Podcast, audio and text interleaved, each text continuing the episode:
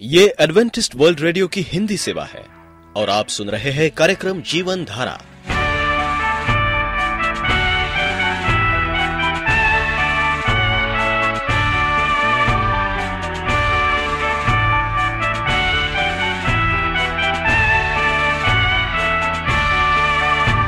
कार्यक्रम जीवन धारा सुनने वालों को मैं स्मिता और मैं अमित हमारा प्यार भरा नमस्कार। एडवेंटिस्ट वर्ल्ड रेडियो की हिंदी सेवा में हम आपका स्वागत करते हैं। श्रोताओं, आइए, आज प्रसारित होने वाले कार्यक्रमों की जानकारी दे दें। आज होगी पहले स्वास्थ्य चर्चा, इसके बाद एक गीत होगा और फिर कार्यक्रम के अंत में पवित्र बाइबल का संदेश। तो चलिए, स्वास्थ्य चर्चा सुनने से पहले सुनते हैं ये गीत।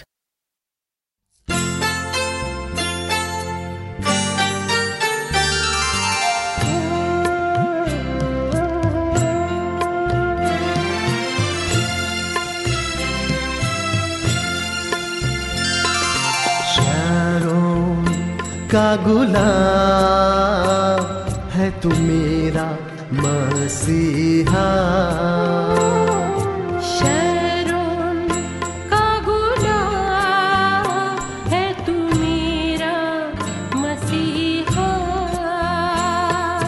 तू मुझे जल देता जिसे मैं तृप्त हो जाता। जल देता जिसे मैं तृप्त हो जाता।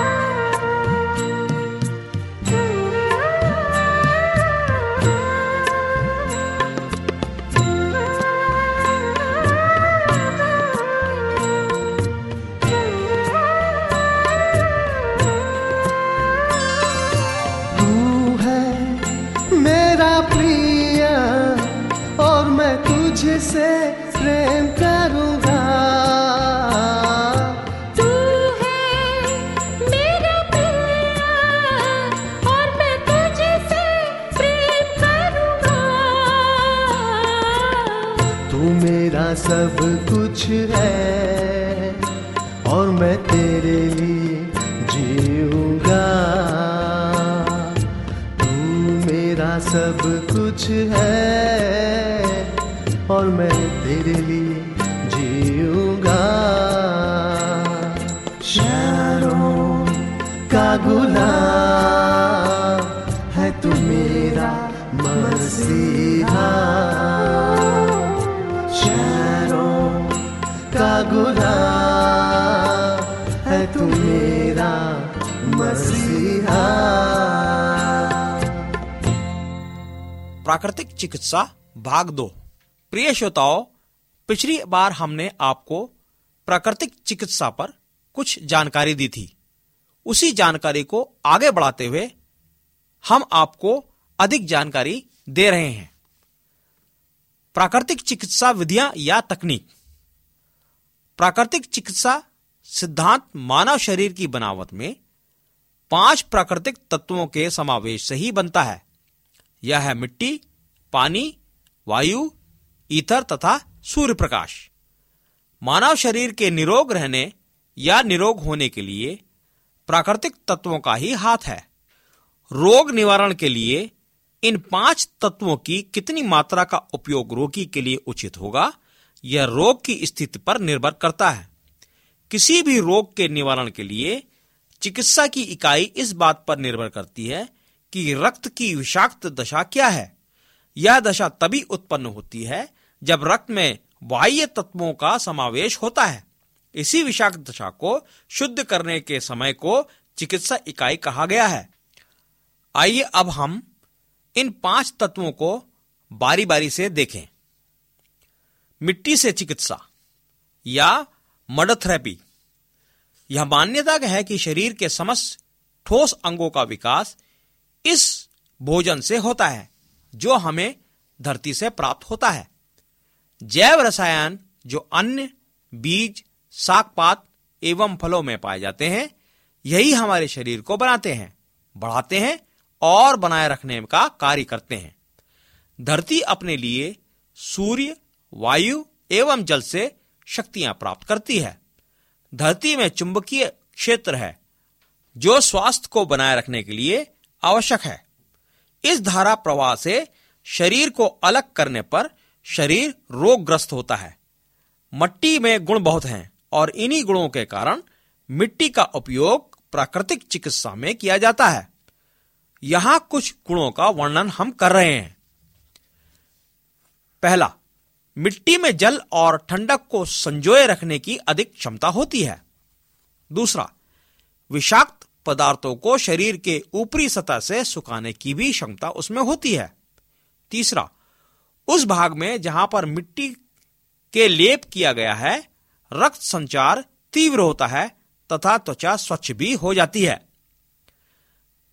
आइए हम कुछ विधियों का प्रयोग भी देखें, जिसमें हम मिट्टी को उपचार के रूप में प्रयोग कर सकते हैं। पहला, नंगे पैर सुबह गीली धरती या घास पर चलना। दूसरा, ज़मीन पर कुछ बिछाए या बिना बिछाए सोना। तीसरा, विभिन्न प्रकार के ठंडे मिट्टी के पुलटिस विभिन्न शरीर के अंगों पर रखना, या मिट्टी तालाबों के भीतर से चीटियों की बाम्बी से या ज़मीन को खोदकर निकाली जाती है। इसी मिट्टी का प्रयोग ठंडी पट्टी में किया जाता है। चौथा, शरीर पर सीधे मिट्टी के लेप से चिकित्सा, वातावरण एवं मौसमानुसार खाद्य चिकित्सा फ़ूड थेरेपी प्राकृतिक चिकित्सा में संतुलित एवं संपूर्ण स्वच्छ पौष्टिक आहार को बहुत महत्व दिया जाता है। हमें उन नियमों का ध्यान रखना होता है जो हमें क्या, कब और कितना खाना है बताते हैं। आहार रोगी की दशा को दृष्टि में रखकर एवं रोग किस स्थिति में है, इसका ध्यान रखकर ही दिया जाता है। निवारणार्थ आहार। छलंत फलों एवं साग सब्जियों के अम्लीय रस, नारियल पानी, जौ का पानी एवं मट्ठा आदि।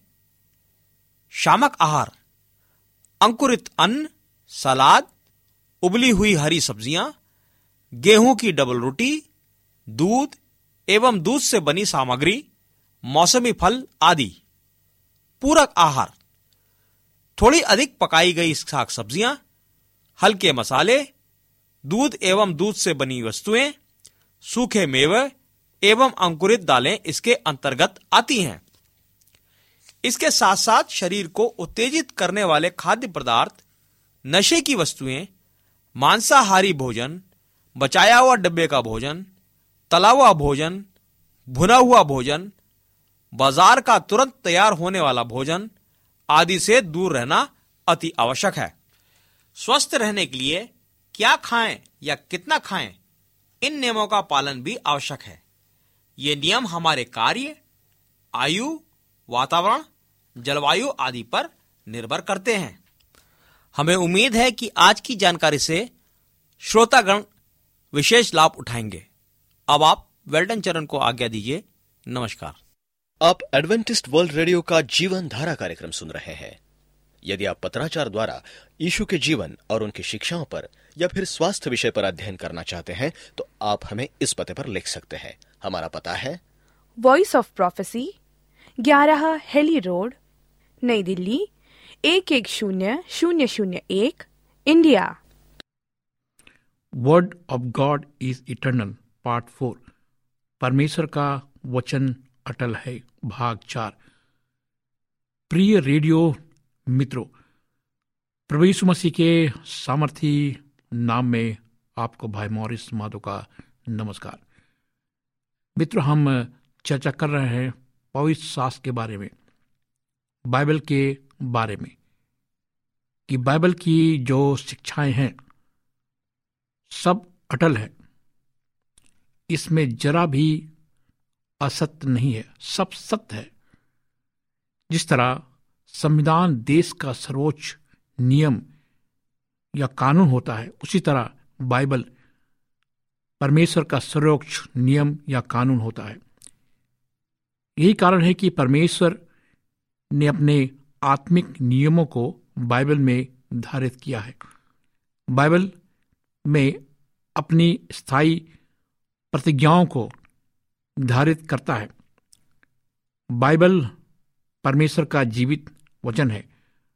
परमेश्वर बाइबल में मनुष्य जाति के लिए अपने छुटकारे की योजना को प्रकट करता है। प्रकृति की आश्चर्यकर्म या अद्भुत बातों में हम परमेश्वर के नियमों को क्रियान्वित होता हुआ पाते हैं। किसने बादल रहित अर्थात खुले आकाश वाली रात्रि में सितारों को नहीं देखा है। और परमेश्वर की हस्तकला की महिमा पर शांत एवं रहस्यमय, सदायुक्त भय के साथ आश्चर्य नहीं किया है। हमने अंतरिक्ष की जिस विशालता और अपने विश्व की जिन जटिल गुत्थियों को अन्वेषण और छानबीन करना कभी अभी आरंभ किया है। उन्हें देखकर अंतरिक्ष यात्रु ने भी ये स्वीकार किया है। इन सब का सृष्टिकर्ता परमेश्वर है।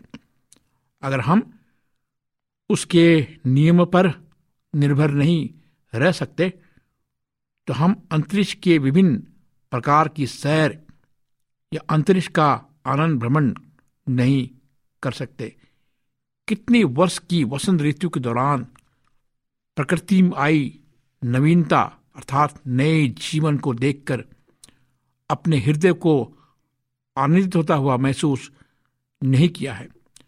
हम अपने आसपास चारों ओर की सुंदरता और बहुलता में परमेश्वर के सामर्थ्य के विस्तार तथा उसकी योजना के आनंद विवरण को देखते हैं।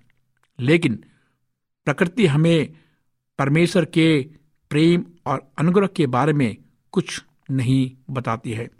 हम प्रकृति में अपने व्यक्तिगत उद्धार की प्रतिज्ञा को प्राप्त नहीं करते हैं। हमारे अंतकरण में हमारा विवेक, परमेश्वर की उपस्थिति, भले व बुरे के बीच मौजूद नैतिक अंतर को बताता है। लेकिन ये एक खंडित आंशिक संवाद है। ये बाइबल की शिक्षाओं की तरह विशिष्ट ज्ञान पर नहीं है। केवल उसके पृष्ठ पर ही हम उस स्पष्ट और त्रुटिहीन संवाद को पाते हैं, जिस पर संपूर्ण सच्चा मसीह धर्म आधारित है। हमारे देश के नियम और कानून जो है, अलग है, लेकिन हम दूसरे देशों के बारे में जानते हैं। दूसरे देश, विश्व के बहुत से देश हैं जो दस आज्ञाओं को मानते हैं। दस आज्ञाओं पर उनका देश आधारित है। बाइबल को हमेशा इंग्लैंड के समान कानून या नियम के भाग के रूप में मान्यता दी गई है। मसीही धर्म के सभी सिद्धांत बाइबल में बताए गए हैं। मसीह धर्म ना तो उसके किसी भाग को स्वीकार करने से इनकार करता है, न ही परमेश्वर के वचन में कुछ अतिरिक्त जोड़ने या शामिल करने का प्रयास करता है। वहाँ दूसरी ओर बाइबल के लिए कभी किसी सुधार की आवश्यकता नहीं होती है। हम सचमुच ये विश्वास करते हैं कि जिन लोगों ने बाइबल को लिखा, उन्हें उनके विचारों में अभिव्यक्त करने, शब्दों को चयन करने, दोनों में ही पवित्र आत्मा की अगुवाई प्राप्त थी। जिसके पत्रस ने कहा, दूसरा पत्रस एक इक्कीस में कि कोई भी भैंसवाणी मनुष्य की इच्छा से कभी नहीं हुई। परंतु भक्तजन पवित्र आत्मा के द्वारा उभार जाकर परमेश्वर की ओर से बोलते थे। पलूस हमें यह बताता कि हर एक पवित्र शास्त्र परमेश्वर की प्रेरणा से रचा गया है और उपदेश, समझाने, सुधारने, धर्म की शिक्षा के लिए लाभदायक है, ताकि परमेश्वर का जन कैसा बने, सिद्ध बने और हर एक भले काम के लिए तत्पर हो। दूसरा तिमोथियस तीन, सोलह, सत्रह। बाइबल के लेखकों ने अपने संवाद को प्रस्तुत एवं प्रस्तुत करते समय जीवन की सच्चाइयों पर व्याख्या या टिप्पणी करने का कभी प्रयास नहीं किया। बड़े या छोटे लोगों के पापों को मुक्त ढंग से स्वीकार किया गया। मानव प्रवृत्ति की दुर्बलताओं को पहचाना गया या ग्रहण किया गया। बाइबल में जीवन का वृत्तांत उसी तरह लिखा गया जिस तरह का जीवन लोग व्यतीत करते थे। आश्चर्य की बात यह है कि बहुत पहले जीवित इनों के जीवन और अभिप्रायों में आधुनिकता का स्वाद था। जब हम इसके पृष्ठों को पढ़ते हैं, तब वे आईने या दर्पण की तरह हमारे हृदय और मस्तिष्क के सामने इस प्रकार उपस्थित हो जाते हैं। मानो वे हमारे घमंड, हमारी भ्रांत, धारणाओं, हमारी निजी असफलताओं एवं हमारे अपमान, हमारे निजी पापों, दुखों के प्रतिबिंब हो। सत्य समय रहित है। सत्य एक युग से दूसरे युग, एक व्यक्ति से दूसरे व्यक्ति, एक भौगोलिक स्थिति से दूसरे भौगोलिक स्थिति के अनुसार भिन्न नहीं होता है। लोगों की धारणाओं में अंतर हो सकता है। लोगों की प्रथाओं में परिवर्तन हो सकता है। लोगों के नैतिक संकेत या मूल्यों में भिन्नता हो सकती है, परंतु समय और अनंत काल के लिए बाइबल हमेशा स्थिर रहता है। हमारा उद्धारकर्ता यीशु मसीह का संदेश बाइबल की कहानी है। ये उद्धार की कहानी है। बाइबल की महत्वपूर्ण विद्यार्थियों ने पुराने नियम के आरंभ में से ही यीशु मसीह की कहानी की छानबीन की है, क्योंकि ये पुराने नियम और नए नियम दोनों का ही सच्चा शीर्षक है। यीशु मसीह की सच्चाई बाइबल का अनंत संदेश है। ये जीवन, शांति अनंत काल और स्वर्ग की कहानी है।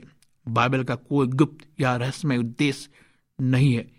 इसे विशेष व्याख्या की ज़रूरत नहीं है। इसमें प्रत्येक जीवित प्राणी के लिए एकमात्र स्पष्ट, निर्भीक संवाद है। मसीह का संदेश और परमेश्वर के साथ शांति या मेल रखने का उसका प्रस्ताव प्रस्ताव है। एक दिन कफर नहून के निकट यीशु अपने चेले के साथ पहाड़ पर बैठा था। उसके सामने इकट्ठे थे शायद एक और पतरस। दूसरी ओर जोहन्ना समवता यीशु ने इनमें से प्रत्येक भक्त चेले की ओर शांत और कोमल दृष्टि से उसी प्रकार देखा, जिस प्रकार प्रेमी माता पिता अपने परिवारों के सदस्यों को देखते हैं। प्रत्येक बच्चों की तरह प्रेम करते हुए प्रत्येक बच्चा खुद को अलग से और व्यक्तिगत रूप से अलिंगनबद्ध महसूस करे। ठीक इसी प्रकार यीशु ने अपने चेलों से प्रेम किया और वो हमसे भी प्रेम करता है। वो छोटा समूह उसकी शांत, प्रेमपूर्ण दृष्टि के अधीन अत्यधिक सदायुक्त प्रेम से भर गया होगा। शायद वे अपने इस भावना के साथ अत्यधिक स्थिर या चकित थे। और कुछ महत्वपूर्ण बात उसने यही कही गई होगी। उसने कुछ याद या स्मरण करना ज़रूरी समझा। उन्हें उन दूसरों तक कुछ पहुँचाने में सक्षम होना चाहिए, जिन्हें संसार में विशेष अधिकार प्राप्त नहीं था। वे अपने गुरु के होठों से ये वचन सुनने की अपेक्षा कर रहे थे। इसका मतलब ये है, वे गरीब थे और उनसे बात कोई नहीं करता था। समाज के तुच्छ लोग थे लेकिन प्रभु यीशु मसीह ने उसे प्रेम किया और उनके पास पहुँचा। क्योंकि वो पर्वत पर शायद हरे पत्ते वाले जैतून पेड़ के नीचे यीशु खड़ा था और उसने एक ऐसे महान उपदेश का प्रचार किया जिसे मनुष्य के कानों ने कभी नहीं सुना। उसने मसीह जीवन शैली की व्याख्या की, जो उसने प्रचार करना समाप्त कर दिया और एक पवित्र, शांति, उन चकित श्रोताओं पर छा गई, तब वे उसके सिद्धांत पर चकित थे कि वो उन्हें एक सदुकी के रूप में नहीं, बल्कि किसी ऐसे व्यक्ति के रूप में शिक्षा देता था, जिसके पास अधिकार था। मती सात, अट्ठाईस, उनतीस, सचमुच उसने अधिकार के साथ शिक्षा दी। स्वयं परमेश्वर के अधिकार के साथ उसने जो नियम ठहरा या निर्धारित किए, वे परमेश्वर के निजी नियम थे। ऐसे नियम जिनका प्रत्येक मसीह को उद्धार की आशा के साथ अपने हृदय में पालन करना चाहिए। आप और बाइबल। अगर आपके घर में आपके पास बाइबल नहीं है तो आप जाइए, बाइबल खरीदिए, लेके आइए। जो आपके लिए उपयुक्त हो, वही बाइबल लाए। उसी आकार की बाइबल लाए, जिसे संभालने आपके लिए आसान, आरामदायक हो। ऐसे अक्षरों में छपी बाइबल हो जिसे आप खुशी से बिना किसी रुकावट के पढ़ सके, तब आप खुद को व्यवस्थित करें। अपने खातिर ये मालूम करें कि ये पुस्तक अब तक स्थायी क्यों है। अगर आप जिस सबसे अच्छी बाइबल को खरीदने के लिए पैसे खर्च कर सकते हैं, आप खर्च करने में संकोच ना करें। और डरे ना, क्योंकि आप यही अपने जीवन को बना रहे हैं। हम अपने लिए महँगे वस्त्र खरीदने के लिए खर्च कर सकते हैं, जो नष्ट हो जाते हैं। लेकिन हम अपने लिए सबसे अच्छी बाइबल खरीदने के लिए पैसा खर्च करने में संकोच करने में करते हैं, जो कि अनंत काल में एक विनिमय है। आप अपनी खातिर पता करें कि ये प्रत्येक मानवीय आवश्यकता का उत्तर क्यों देती है। ये ऐसा विश्वास सामर्थ्य क्यों प्रदान करती है? जो मानवता को अग्रसर होने में मदद करती रहती है। अगर आप और बाइबल लंबे समय तक एक दूसरे से अनुपस्थित रहे हों तो योहन्ना रचित सुसमाचार को फिर से पढ़ने के द्वारा आप अपने परिचय को नया बना सकते हैं।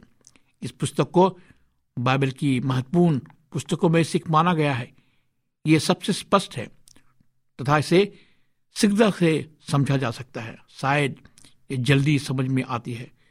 इसे इस उद्देश्य से लिखा गया था कि मनुष्य का उद्धार कैसे क्यों हो, ताकि दिमाग के प्रश्न, हृदय की भावनाएँ संतुष्ट किया जा सके। योन्ना की पुस्तक को पढ़ने के बाद आप मरकुस लूका मती के सुषमाचारों से अपना परिचय बढ़ा सकते हैं। इस बात की ओर ध्यान दें कि इन लोगों के व्यक्तित्व लिखने की शैली में कैसा अंतर था। जिनके माध्यम से इन्होंने यीशु के द्वारा छुटकारे की अनंत कहानी प्रस्तुत की। आप उस शक्तिशाली विश्वव्यापी सत्य को जानेंगे, जिस पर सभी सुसमाचार की शिक्षा आधारित है। और बाइबल के एक लेखक की कहीं बात के अर्थ को जानकर प्रभावित होगा। यीशु मसीह कल, आज हमेशा एक सा था। अर्थात समान है। इब्रानियों तेरह आठ। जब आपने प्रत्येक सुसमाचार को व्यक्तिगत रूप से पढ़ा, तब अपने नए नियम के आरंभ से शुरू किया। क्रम के सभी पुस्तकों को पढ़ा। जब आपने ऐसा कर लिया तो आपको बाइबल पढ़ने का चस्का लग गया। आपने उसे प्रेरणा के एक स्रोत के रूप में पा लिया। आपने उसे एक व्यवहारिक परामर्शदाता पथ प्रदर्शक रूप में पा लिया। आपने उसे उत्तम सलाह के खजाने के रूप में पा लिया। और आपने बाइबल पठन को अपने दैनिक जीवन का अंग बना लिया। यही तो परमेश्वर चाहता है। कि आप परमेश्वर को पकड़े? परमेश्वर के पास रहे। परमेश्वर आपसे प्रेम करता है। परमेश्वर चाहता है कि आप उसके पुस्तक को पढ़े और जाने। ये रहस्यमय किताब है, जो आपको बताया कि परमेश्वर कैसा है। वो क्यों हमसे प्यार करता है? वो क्यों हमसे मोहब्बत करता है? अगर आप विश्वास करते हैं, आइए हम प्रार्थना करें। प्यारे परमेश्वर पिता, हम आज तेरे पास आते खुदावन। अपने सारे गुनाहों को लेकर। हम सुनने वाले श्रोताओं के लिए प्रार्थना करते उन्हें शक्ति ताकत, हिम्मत दे, ताकि वो तेरे पवित्र वचन को, जो पवित्र बाइबल है, उसको सीख सके और समझ सके। हम उनके जीवन को तेरे हाथ में सौंपते इस प्रार्थना को प्यारे परमेश्वर यीशु मसीह के नाम से मांगते हैं सुना ग्रहण करें। मित्रों, अगर आप उदास है, निराश है, खतरों में है, बीमार है, अस्पतालों में है, कहीं भी है, आप चाहते कि मैं आपके लिए प्रार्थना करूँ। जीवित परमेश्वर, प्रार्थना का सुनने वाला परमेश्वर है। आप मुझे फ़ोन करें, पत्ते की ईमेल दे। मेरा पता नोट करें, मेरा नंबर नोट करें। मेरा नंबर है नौ छः आठ नौ दो तीन एक सात शून्य दो। नौ छः आठ नौ दो तीन एक सात शून्य दो। मेरा ईमेल नंबर है Morris A W R at Gmail dot com. Morris M O R R I S A W R Gmail dot com. इस कार्यक्रम को सुनने के लिए आपका धन्यवाद। परमेश्वर आपके साथ हो।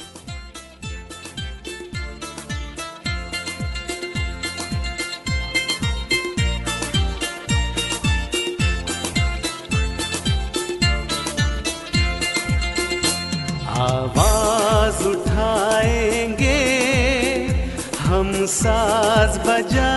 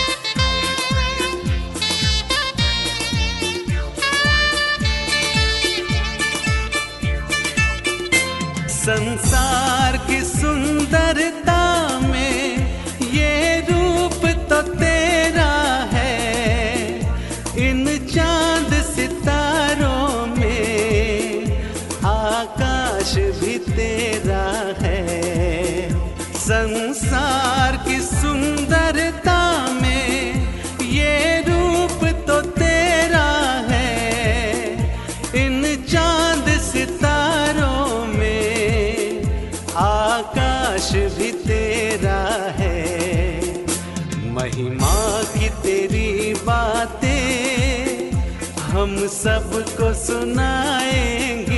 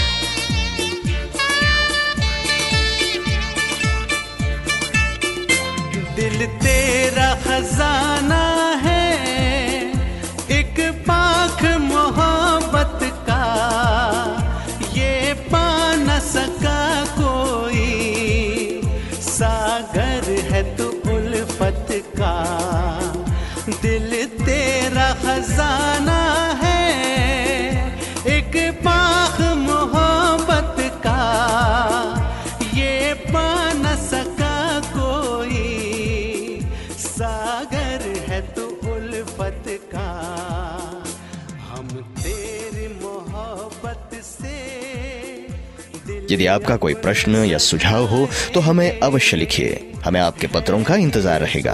हमारा पता है कार्यक्रम Jeevan Dhara Adventist World Radio post box सत्रह पुणे चार एक एक शून्य शून्य एक महाराष्ट्र इंडिया पता एक बार फिर नोट कर ले।